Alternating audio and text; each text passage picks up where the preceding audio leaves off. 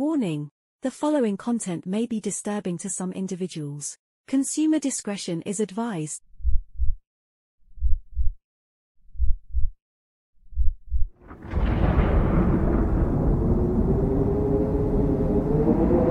Sirens of the Supernatural.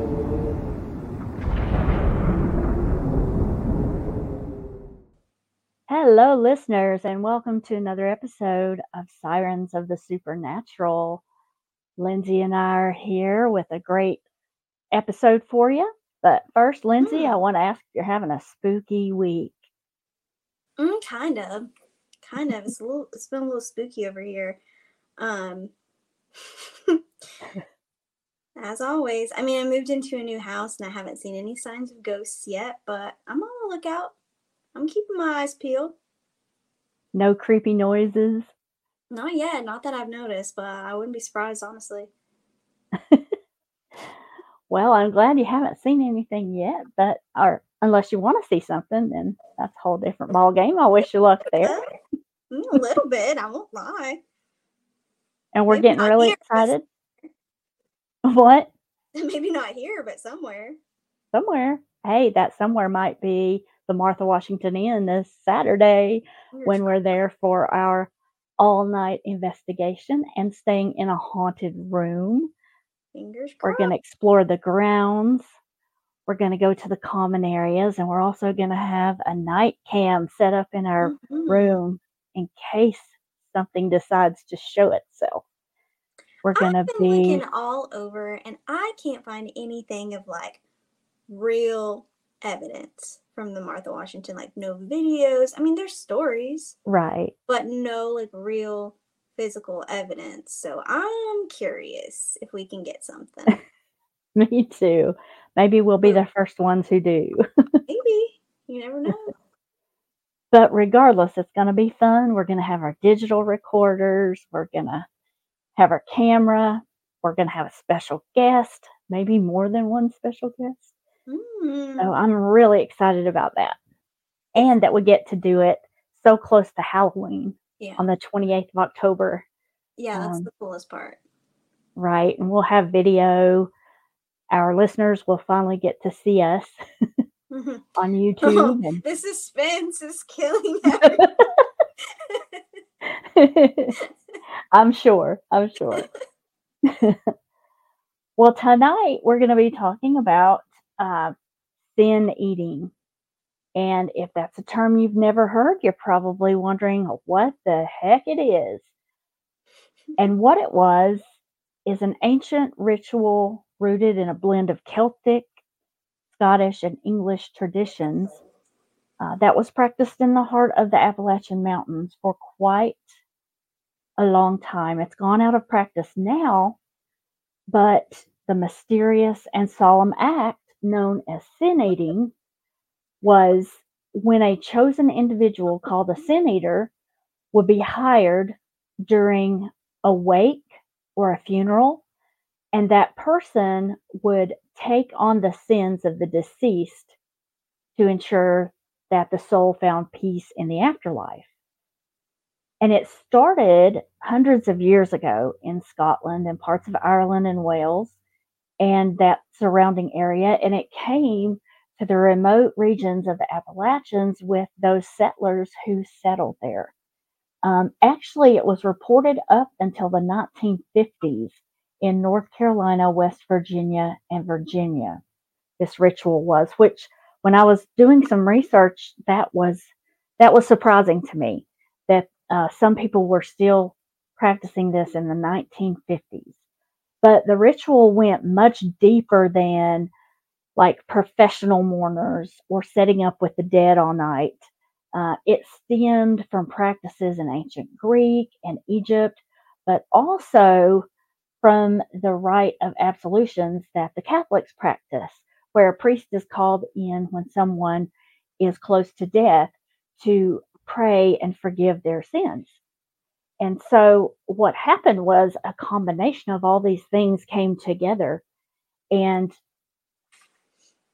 people started saying, well, what about those who die unexpectedly? Maybe they didn't have a priest or a minister to come and pray with them. Um, that question and that circumstance spurred the merging of those different practices that became what um, the early settlers called sin eating. And for the family of the one who had passed, it was such an important step in their grieving process. Um, so, Lindsay is going to tell us how they actually did this ritual. So now you know why, but let's talk a little bit about how and what it is. So the sin eater was someone that consumed the sins of the departed by eating a symbolic meal, some bread or death cake. Sometimes the food was placed on the chest or the face of the deceased, and other times the food was held above the body.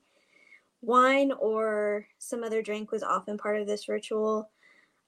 I just have to pause because the, I could never. Okay, I could never. I maybe would hold it above the body, right. maybe, but I, there's no way I would be putting anything on a dead body's face and eating it. Are you? You're lying. You're lying. I, I can't.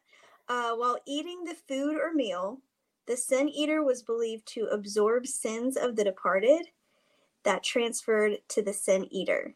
The deceased could then find rest in heaven instead of spending eternity in hell. According mm-hmm. to the Southern Voice website, often a prayer like this was repeated I give easement and rest now to thee, dear man or woman. Come not down the lanes or in our meadows, and for thy peace I pawn my own soul. Amen. That is spooky. Upon my that own is. soul. I would like I, I just I would like to talk to a city. like I would just like to sit down and have a conversation like how did you find yourself here in life? Like why did they take these I don't understand. um so who was chosen and hired to take on the role of the community sin eater? That's eaten a lot of sins. Usually, the person was already an outcast, poor, or considered socially undesirable in some way. This was someone who had little social status and whom the community looked down on. Examples were beggars, alcoholics, or those who needed a little money or food. So, after the ritual, the sin eater was shunned, turned out of the home, and once again put out of the community. This was probably a very lonely life.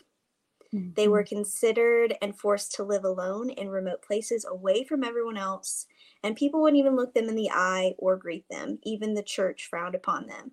They were believed to carry the sins they ate along with them through life, and for choosing to take these sins upon themselves, sin eaters were destined to eternal damnation in hell.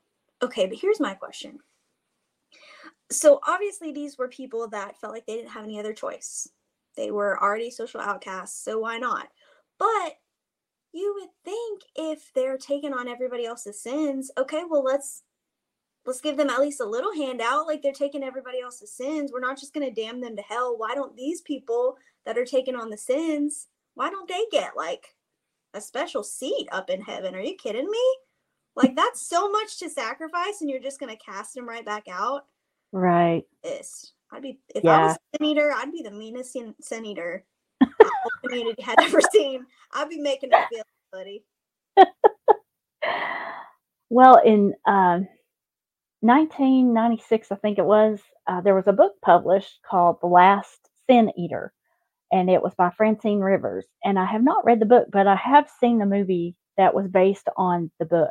It came out in 2007, and it was called The Last Sin Eater as well. Um, and it followed the story of these Welsh immigrants who ended up living in the mountains of Appalachia and still practiced that ritual.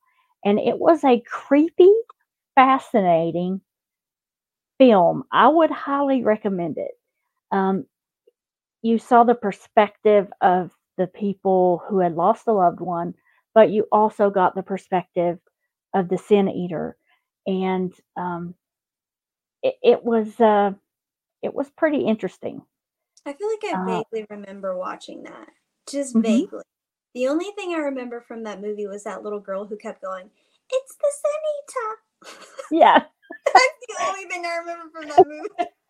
and the Sin Eater, when he came, you couldn't even see his face. You remember he had a dark Yeah. cloak and the hood and everything looked uh, Mhm. it- and he came at night. It was it was really uh it was really great. Yeah. But over time, even though the ritual became a distant memory, it's still a unique part, a very unique part of the cultural heritage and the past of the people in the Appalachian Mountains. Um, and probably, unless you hear a podcast like this or you study history very closely, you would never hear about it in this day and age. But um, yes, and it leaves me with more questions than it does answers because I'm left feeling sorry for the person who was chosen to take on this role. Um, how depressing that would be for a little a little while. You're like the most important person, the most sought after person in the community, but then we're kicking you to the curb again. And not only that, but you know or you believe that you're paying for everybody else's sins, right? Do you know what kind of sin eater I would be? if somebody was doing me dirty in the community, I would be the person that's like, "Oh, do you remember when your uncle died? Because I feel those sins coming back up. I think, I I'm just gonna have to bring them back up, and you're gonna have to deal with it. you can treat me right, or those sins coming back up, baby. like I would be mean with it.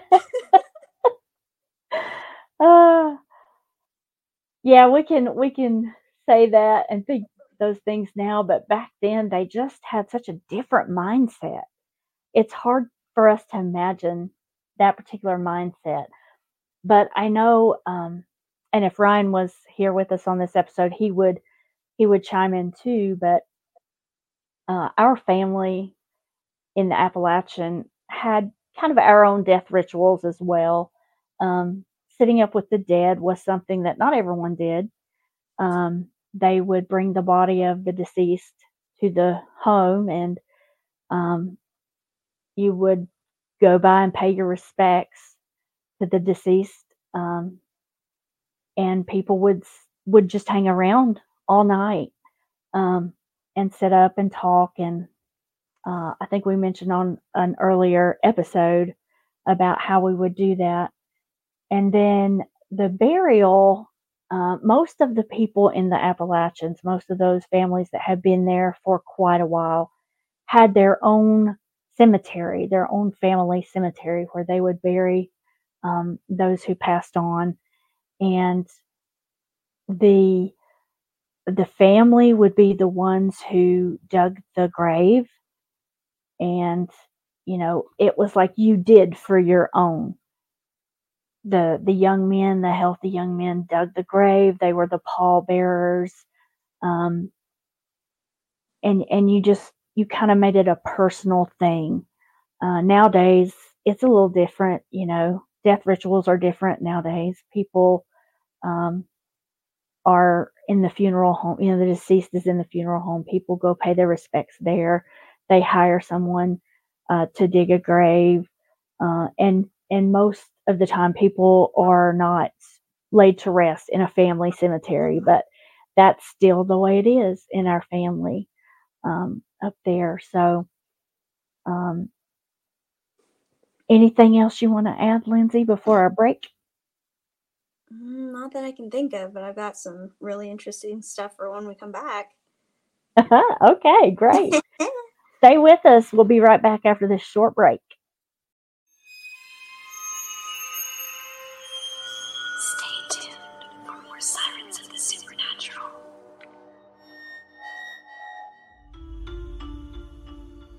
Tune in Friday night, November 17th, when we explore all things Mothman.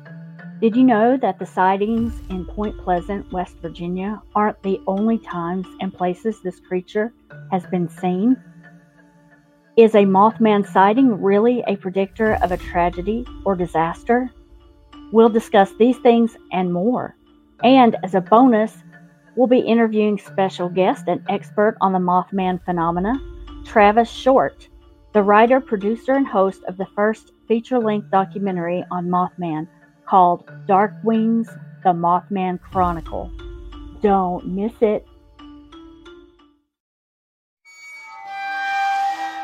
Welcome back to Sirens of the Supernatural.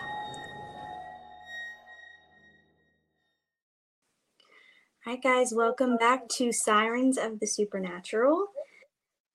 Just a small trigger warning I am going to be talking about death portraiture, which has to do with posing the bodies of deceased people. And if we show them on socials, just be aware of that before you click over, especially on Instagram, because it is interesting to look at, but at the same time, they are dead bodies. So just be aware of that. Um, but I do want to talk a little bit first before we go into the photography aspect of it. We're going to visit a little bit about what people did before there was photography. So we know that death masks have been a thing since the Middle Ages. I mean, Dante Alighieri has a death mask, Napoleon Bonaparte has a death mask, and those were just plaster casts of the face of someone important who had just passed away. Because, and the point of this whole thing is to capture someone's likeness, to be able to remember what they looked like in life. A lot of times, these death masks kind of just look like they were sleeping, if you've ever seen one. Um, and the same thing with the death portraiture, too. A lot of times, when you see it, if you don't know what it is, you would just think that they were asleep. Lindsay, Um, did um did you come across something's ringing a bell for me about Abraham Lincoln, about President Lincoln having a I thought mask? that I wasn't going to say anything because I was like, I'm not sure, but I want to say yes. I'm thinking I remember that that. popped in my head too that he had a, a death mask as well but i didn't want to say it because i was like i don't know if i'm right but i'm pretty sure that he does have one um and then of course in art you know paintings of death skeletons the grim reaper they've always been around just kind of a reminder to appreciate the life that you have because everything's temporary and I mean, we all wonder what's going to happen to us after we die because we all do. We all die. I mean, there's no escaping it. So that's been a a, you know thing in art for as long as people have been dying, basically. But so uh, the first first camera, early cameras were daguerreotypes. So the camera needed a silver plate to register the image. But because of this, it took anywhere from like three to 15 minutes for the image to register from the light being let into the camera. So that's why a lot of times in old portraits, they don't look very happy because it's hard enough to have just your regular relaxed face sitting completely still for 15 minutes, much less trying to plaster a natural smile on your face for 15 minutes. I would look like a psycho if I just sat there smiling. I couldn't do it. I could not. There's no way. So, because of this, any t- any movement would get picked up by the camera, and it would kind of create a blur. So, in early death portraiture, it's very easy to tell which body is the dead body because they're crystal clear Mm, because they don't have any minimal movements like breathing or adjusting. So it, it's very creepy because they look just crystal clear in the picture and everything else. Like if there's other people in the picture, they're a little blurry, which was pretty popular. I didn't come across a lot of like death portraiture that was just the body because a lot of times the family members would want to preserve that image and memory so that they would pose with the body um, a lot of the times. There would especially in smaller communities where there wasn't a lot of medicine epidemics ran rampant and there were small children that didn't make it very popular to get their death portraiture. But in early photography i mean pictures weren't like they are now. Super easy click it and it's done. Usually back then it was just important life events. So death was definitely one of those events so that's where that's why there's a lot of early death portraiture um it, it might seem a little bit strange now to us just because photography is so widely available it wasn't Mhm. back then though it was something that was more special and reserved for those important events. So to us now, it probably seems so weird. Why would you want to take a picture with a dead body? I mean, you could you could do that a million times if you wanted to now, but back then it was more t- for the family member to grieve and to have that picture with them so that they, that they could remember the person. And it was a little bit more special. Was it expensive? Like, were only the wealthy able to have a photographer come and do that for i want to say more often than not probably it was the people that were more well off but i mean sometimes you would get those photographers that would visit more rural places Mhm. um, and especially in Appalachia, it was a tradition for the family members to decide how they were going to pose the deceased, decide what they were going to wear, if they were going to have any objects with them. Like a lot of times, the kids would have like toys or blankets, um, flowers were a very popular thing to pose around the body. I guess just kind of a image that you would almost think that they were still alive, they were just sleeping that's Mhm. kind of what they wanted. But something creepy that I did come across was sometimes after the photo was taken and they had the the image if the eyes were closed sometimes people would paint them open to make them look more lifelike but i feel like that looks so much creepier than if it was Mhm. just like they were asleep because it's really hard to paint a lifelike eye in sepia tone or black and white. So a lot of times it was a colorful eye on top of sepia tone or black and white, which just added to the. the out, probably, Yeah. really. really, really odd. But I mean, you got to do what you got to do, I guess.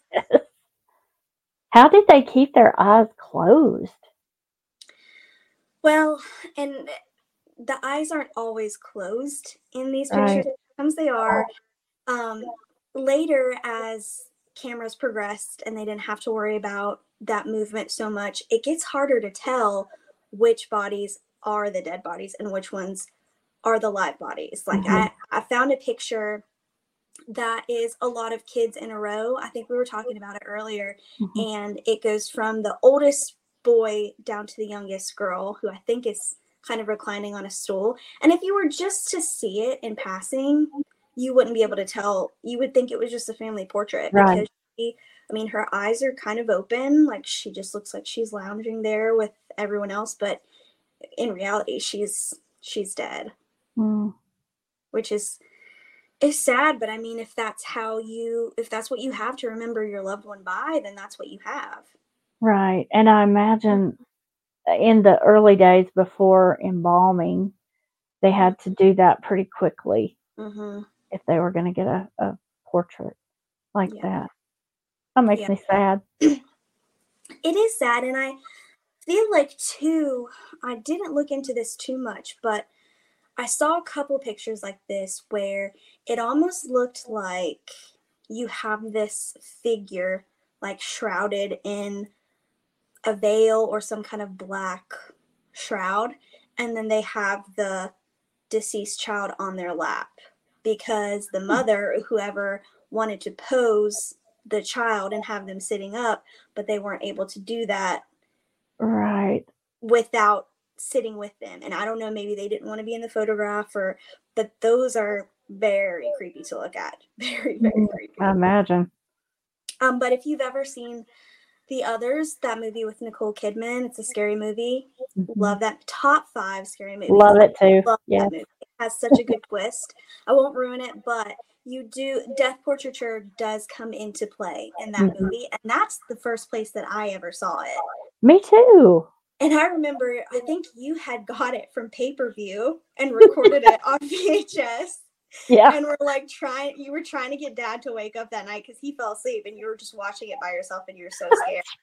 but you wanted to finish watching it the next day. So you just had me and Courtney sit down and watch it with you. And I don't, I, I was maybe like six or seven. I don't know how old I was, but I was like, that is so, that's the scariest thing I've ever seen because it was dead people in a picture.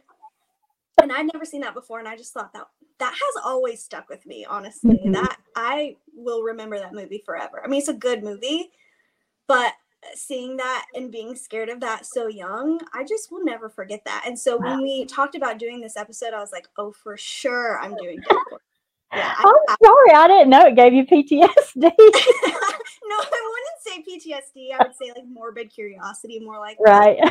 yeah that's a really good movie. Um but other so leaving off on death portraiture for just a minute i do want to talk about um death trinkets which i mean could be a matter of anything really.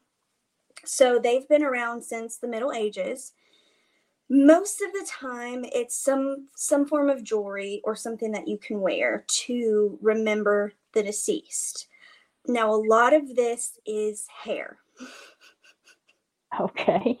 So, when I say that though, don't picture like just cutting a lock of somebody's hair off and tying it around your wrist as a bracelet. These death trinkets, a lot of times, were made by very skilled artisans. I mean, a lot of them that I looked up, it was a bracelet. You couldn't even tell that it was hair. It just looks like chain. It's so intricately braided together and Wow. crafted to where you can't you can't even tell that it's hair. If I just saw somebody wearing that, I wouldn't even think anything of it. It doesn't even look like hair at all. Um, but a lot of times people chose hair because it represents regrowth and it's so intrinsically personal to that person that um, it was really popular to get even in life like if you had a really deep friendship or if you had a true love you might give them a lock of your hair to remember you by because it's so uniquely a gift from you because it is you you're giving Mhm. somebody a piece of you And Um, and you're giving them your DNA actually. yeah you're it's actually you that you're giving somebody and you know people would choose that i guess as jewelry from a deceased person because it lasts after they die um, especially if you preserve it and make it into jewelry it's not going to degrade for a while Mhm. you can't really say that about much else besides bone we'll get into that in a minute though Oh god. that's another uh, hot ticket item Okay. but before we talk about that, we're going to stay on here for just a second because I found something re- that was so interesting to me called a Victorian hair shrine, which, uh, yeah, a A Victorian hair shrine. hair shrine. Okay. Okay. This is straight up like mounted wall art made of hair, Uh, which on first learning about this, I thought, okay, this is going to be hideous and gross. And I just was picturing the grossest things because, you know, back in Victorian times, they're not washing their hair every day. They might wash Right. it once a month. So I was like, okay, this is going to be gross. But passing by, I mean, if you were to see it from across the room hanging up on a wall, you would think that it was just a dried bouquet of flowers or some kind of plants that um, people had created and framed and hung up. Are we going to be able to share some of those pictures? Yeah, on yeah, I. I have pictures. We'll we'll share them Okay, cool. on social media because they're i mean they're so cool i've never seen one in person i don't know how many of them are actually left if they Mhm. are still around they're definitely like vintage antique items but they are just so skillfully crafted and made that you can't even i mean you can't tell it's hair at all it looks like straight up dried flowers or like some kind of plant it's the coolest thing Wow. I've seen in a long time. And I thought it was going to be gross. And now here I am, like amazed that people can do this with hair. yeah. It just Wow. blows my so yeah, definitely check out our socials because there will be pictures of it on there and you guys will just be your mind will be blown. um and these are not small things. Okay, these are like huge like mounted on the wall kind of pieces. They're not jewelry. They're not meant to be worn. They're meant to be displayed. So they're very Mhm. very big. Mhm. Um and then the last thing that I found or I guess came across rather was making jewelry out of teeth. Out of teeth. No, Now I've heard I've heard of people like mothers saving their children's baby teeth. Is this like taking it to a new level? kind of, yeah, a little bit. Okay. a little bit. Um, so after Prince Albert died, Queen Victoria set these mourning standards, right? So there's, it's customary to mourn up to two years, and there's three stages of the mourning process. So there was deep mourning, which was right when it happened. You're mourning, you're grieving, it's you're in it. Then you graduate to ordinary or second mourning. and then you graduate to half mourning. So you're just graduating up to not mourning anymore, basically. You just have two years to kind of get out of it. But you could not wear jewelry until after the deep mourning stage. So if you had any like jewelry of the deceased or jewelry in general, you could not, you were not supposed to wear jewelry until after the deep mourning stage, which I Hmm. thought was kind of interesting. I don't understand why, but teeth were often made into rings and pendants as a way to keep loved ones close. And in places and times of high infant mortality rates, baby Mm. teeth were commonly used on pins and chains because they were so small and dainty Mhm. that they could, I guess, do more with them. And I do think that I have a picture of that too that we'll share on socials Okay.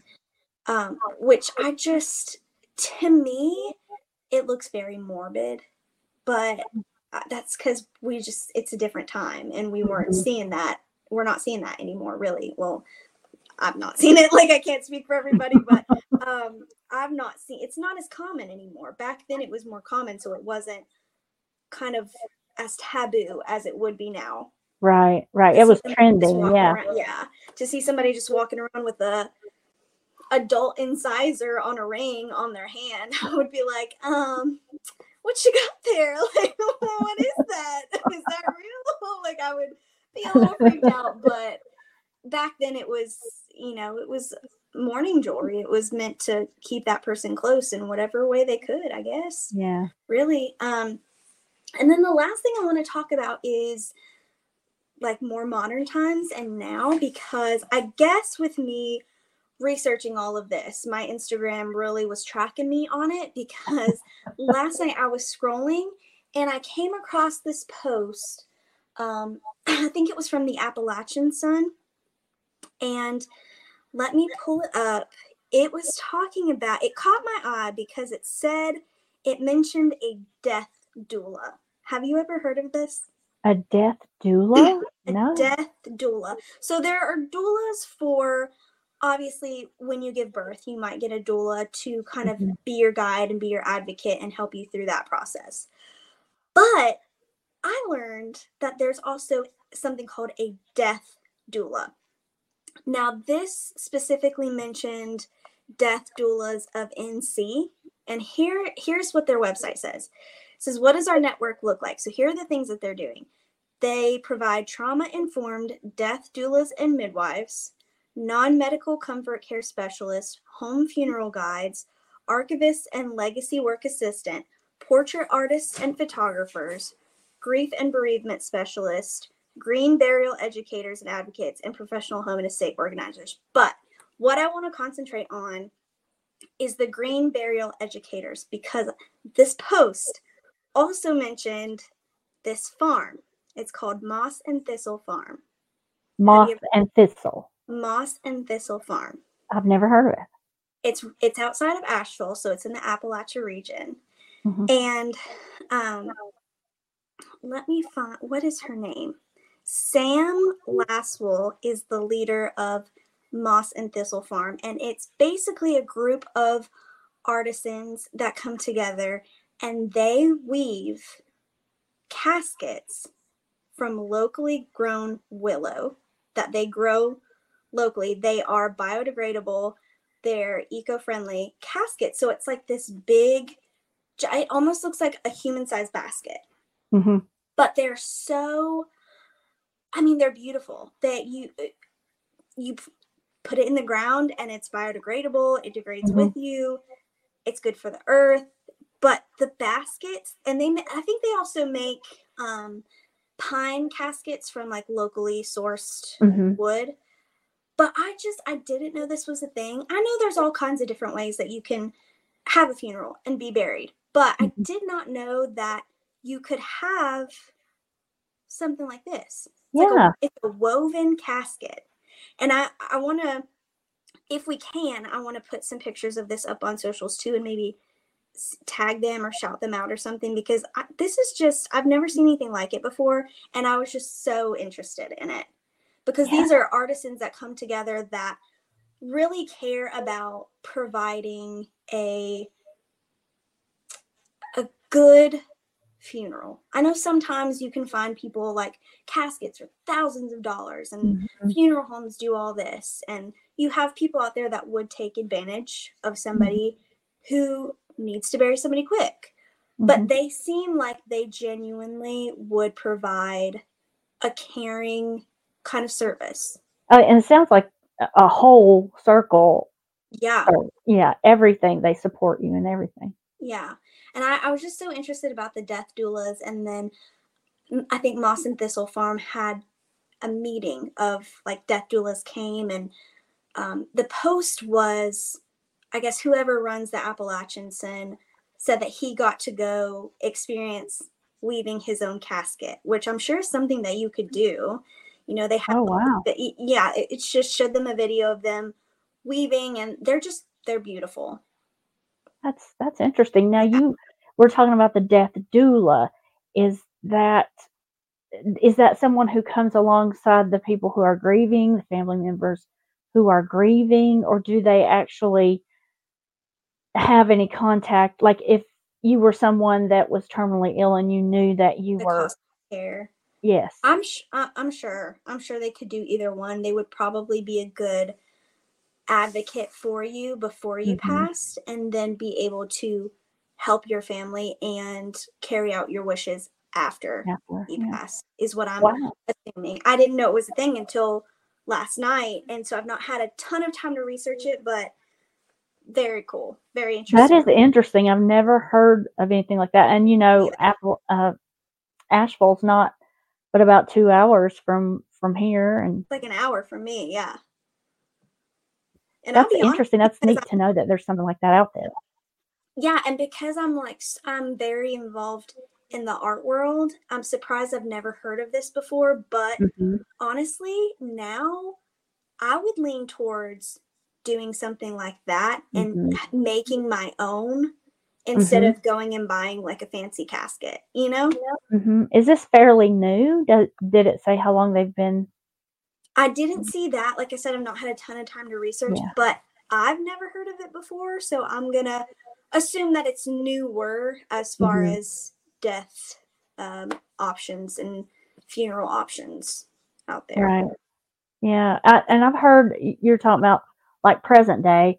They're always coming out with something new because I've Mhm. seen advertisements for like necklaces if if your loved one was cremated or something, rings and, and jewelry that, that you can actually Yeah, carry you can make them into with. a diamond hmm So there's always there's always been, like you said, there's always been death rituals and traditions, and they've changed through the years and evolved. But Do you um, remember on Ozark? Do I have this right on Ozark when the guy was he proposed and he was like, "This ring is my mom," and she was like, "It's from Yeah. your mom." He's like, "No, it's my mom. She's yes, the, she's the diamond ring." I do remember that, and she was like, Oh, uh, like I'm sorry, but no, I don't want that. exactly. Wow. Well, that is all really super interesting. Mhm. Um, and I'm sure I, I'm looking forward to seeing the pictures on our socials. I'm sure Yeah, that the listeners will be curious and want to see those as well. And I'll try to snap a um, picture of the book um, or the movie if I can find it. I used to have the movie The Last Sin Eater. I'll try to give some info about that on our mhm. socials. So you mentioned bones as well. Did you find that there were anything uh, to do with bones and death rit- rituals? Well, I mean, of course, a lot of them are, you know, Native Americans have animal bones that they wear sometimes for Mhm. different purposes. I've not researched that a ton, so I don't want to speak on that because I don't want to get it wrong. But absolutely, there are different rituals that have to do with bones of deceased persons, but also I think animal bones can mean different things or serve different purposes if you wear them. hmm That's true. And on our socials leading up to Halloween, um, we posted a, a short, a reel that was telling how the word bonfire came into Mhm. being, and that was because the uh, Celts would throw the bones of animals into their fires, um, and that had a religious meaning to them. Yeah. And so that's where our word bonfire came from, which is interesting. Um, but anything else that we need to know about these death rituals that you found? rituals. I don't know. I almost feel like we could do a part two of these and just research and dig and find lesser known ones because there's so many that I came across that Mhm. sounded interesting, but I could just I could research and talk about it for hours because it's I mean, everybody dies. Death has been around since the beginning of time. So there's probably countless death traditions and things surrounding death that we've never even heard of before. Right. And in each part of the world and each little community, sometimes, you know, in different tribes and all of that, I, I can't even imagine. It would boggle the mind. I would love to do an episode at some point about um, catacombs and the Paris catacombs. Yes. that would That be would be, that was really, another one of my favorite scary movies is As Above, So Below, which Mhm. is kind of like Paranormal Activity meets um, National Treasure, but without Mhm. Nick Cage. But if Nick Cage was in that movie, it, I mean, it would be just a little extra spice. It would have just been perfect if Nick Cage was in that movie. But it's really good, and it has like they go underground in the Paris catacombs, and I just love it. It's so good. well, maybe that's one of the movies that we can review on a future episode. Um, we're going to be bringing our listeners some movie reviews. Um, and so that's something that they can look forward to. Yeah. and definitely we would love to hear about any um, death rituals that our listeners uh, know about and would like to share or any spooky stories or experiences Mhm. that our listeners may have you can uh, email those stories to us at sirens of the supernatural at gmail.com we would uh, love to share those on a future episode. And i want to give a plug to our socials because you'll want to be looking at those. Um, and if you missed it, you can also get on YouTube, our YouTube channel, and watch the highlights of our investigation at the Martha Washington Oh, Inn. yeah. Yeah, we're Sirens of the Supernatural on YouTube, Facebook, and Instagram, and you'll find us at Supernatural Sirens on TikTok. We want to thank you for listening. And as always, we want to leave you with our greeting that you go on and have a spooky week. We say, Stay, Stay spooky. spooky.